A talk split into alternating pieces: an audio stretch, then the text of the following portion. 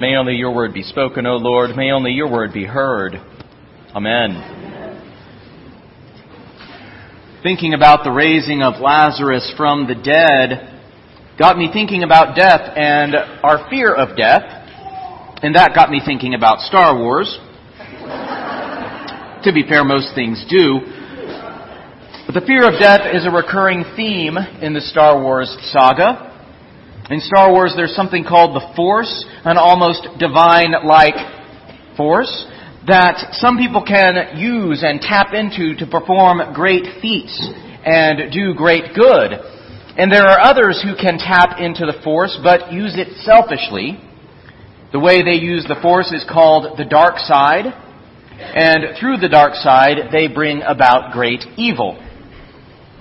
The tragic hero of Star Wars, Anakin, is one of these good force users, but he is particularly afraid of death and afraid of the death of those he loves.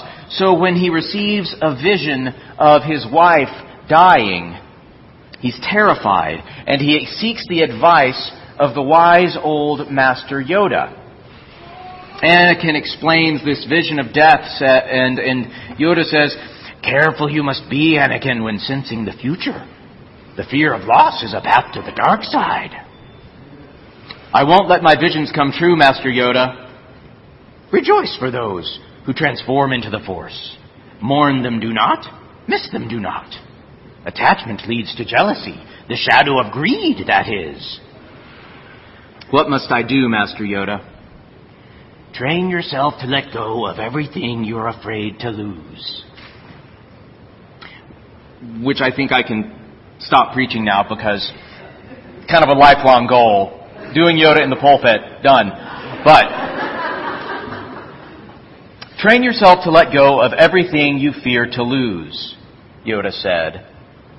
And sadly, Anakin didn't really take Yoda's advice. If he had, the movies would have been over, but through his fear of death and loss, Anakin ended up acquiring great power through the dark side of the Force and became an embodiment of evil, the infamous Darth Vader. Anakin was unwilling to face the tomb for his life and the lives of those he loved, so he became and brought about the very thing that he feared. Now, most of us are not going to become an embodiment of evil because of our fears. And yet Yoda's advice still holds true. Train yourself to let go of everything you fear to lose. Jesus said something similar in his teachings about not worrying and in his teachings about our lives and losing our lives. Don't worry about what you will eat or what you will wear, Jesus taught. Do not worry about tomorrow, for tomorrow will bring worries of its own. Today's trouble is enough for today. Worrying, he taught, won't change anything or help you in any way, but it will make you afraid and miserable. Closely tied to not worrying was Jesus' teaching about our lives. He taught us to let go of that which we fear to lose. For those of you who want to save your life will lose it, Jesus said, and those who lose their lives for my sake and for the sake of the gospel will save it. How much of our time is spent, like Anakin, sensing the future? Worrying about some possible future catastrophe? How much of our resources are spent trying to stave off death? We fear, we worry, and we take actions that are guided by our fear and worry of death and loss, and those actions usually bring about greater death and loss. Jesus would prefer that we let go of that which we fear to lose and trust in Him instead. That's what He showed us in raising Lazarus from the dead.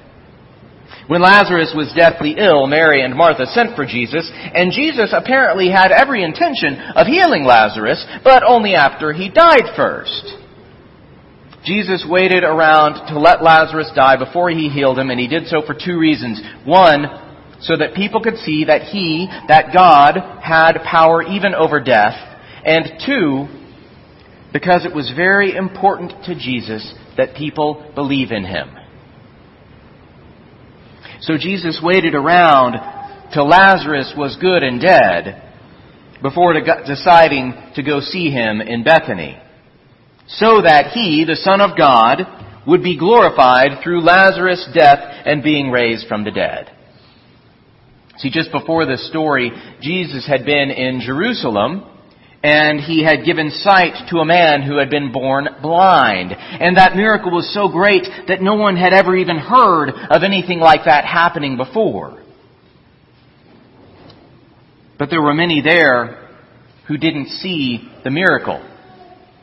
They didn't see what Jesus did, and so they did not believe that Jesus had actually healed this man, and many of these people even tried to kill Jesus later for saying that he was God's son. So Jesus left Jerusalem and went away across the Jordan River and then received word that Lazarus was sick. So he went back to Bethany, which was very close to Jerusalem. Lazarus was already dead, and many Jews from Jerusalem were there mourning with Martha and Mary. Now, to be fair, we don't know if these were the same people who had come from Jerusalem, if these were the same people who had tried to kill Jesus, but they were from the same place where those doubts and death threats had come. In fact, Jesus' disciples were afraid of going near to Jerusalem, believing they were going to be killed, because last time they were there, there was some attempted murder going on. So Jesus returned to Bethany to show people from Jerusalem not merely a healing, but to show them that he had power to raise the dead back to life. Jesus wanted these people to believe in him. It was important enough to Jesus that people believe in him, in fact, that he waited for Lazarus to die and risked being killed himself in order to show that he truly was God's Son, and those who saw believed. So why was it so important to Jesus that people believe in him? Because Jesus wanted to heal them too. And believing in him was the healing they needed. They needed to believe in him who is the light and life of all creation. They needed to believe in his power over death. They needed to believe that his teachings were true and that they could let go of that which they feared to lose and trust in him. Jesus wanted them and us to believe in him because Jesus knows what our worries and our fears bring us when we follow after the ways of our worries and fears. Ultimately, our worries and fears bring us to the dark side, to Darth Vader. Consider when we don't trust in Jesus and follow in His teachings, times when we have been hurt and we don't let go of that hurt.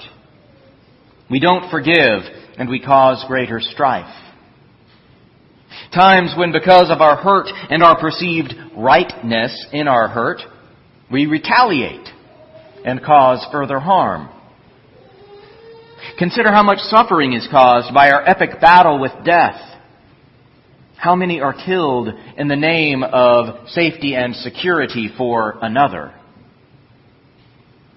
Consider how much suffering is caused by our battles with death of all kind, physical, emotional, relational, death of goals, death of dreams, etc. How often do we strive to stave off death at all cost?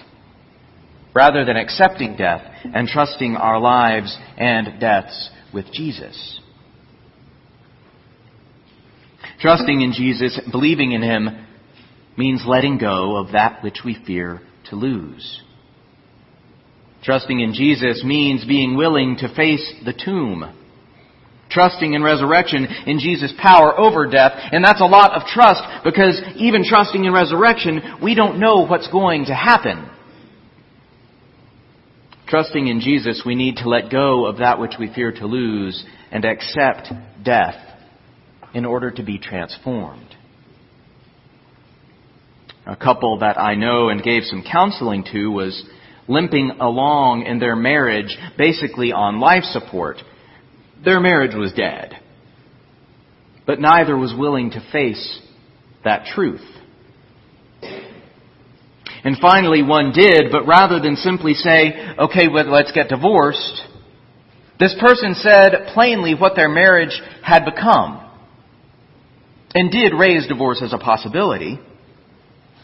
And that was a bit of shock to the other. So together, they began looking into the tomb in which their marriage had gone. They looked at what was causing the death of their marriage. They looked at what each of them was afraid to lose. What each of them had to place into the tomb in order for their marriage to survive. And they worked together. And they both allowed some things to die. Some of their dreams of what they wanted their lives to be died.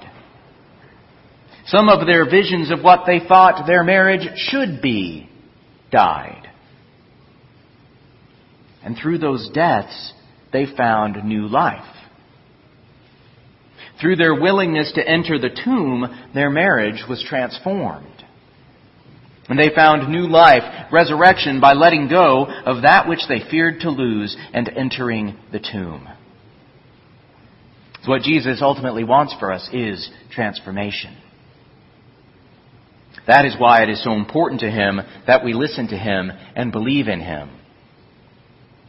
Jesus wants us to be transformed into light and life, and will never be transformed if we aren't willing to let go of that which we fear to lose and walk into the tomb.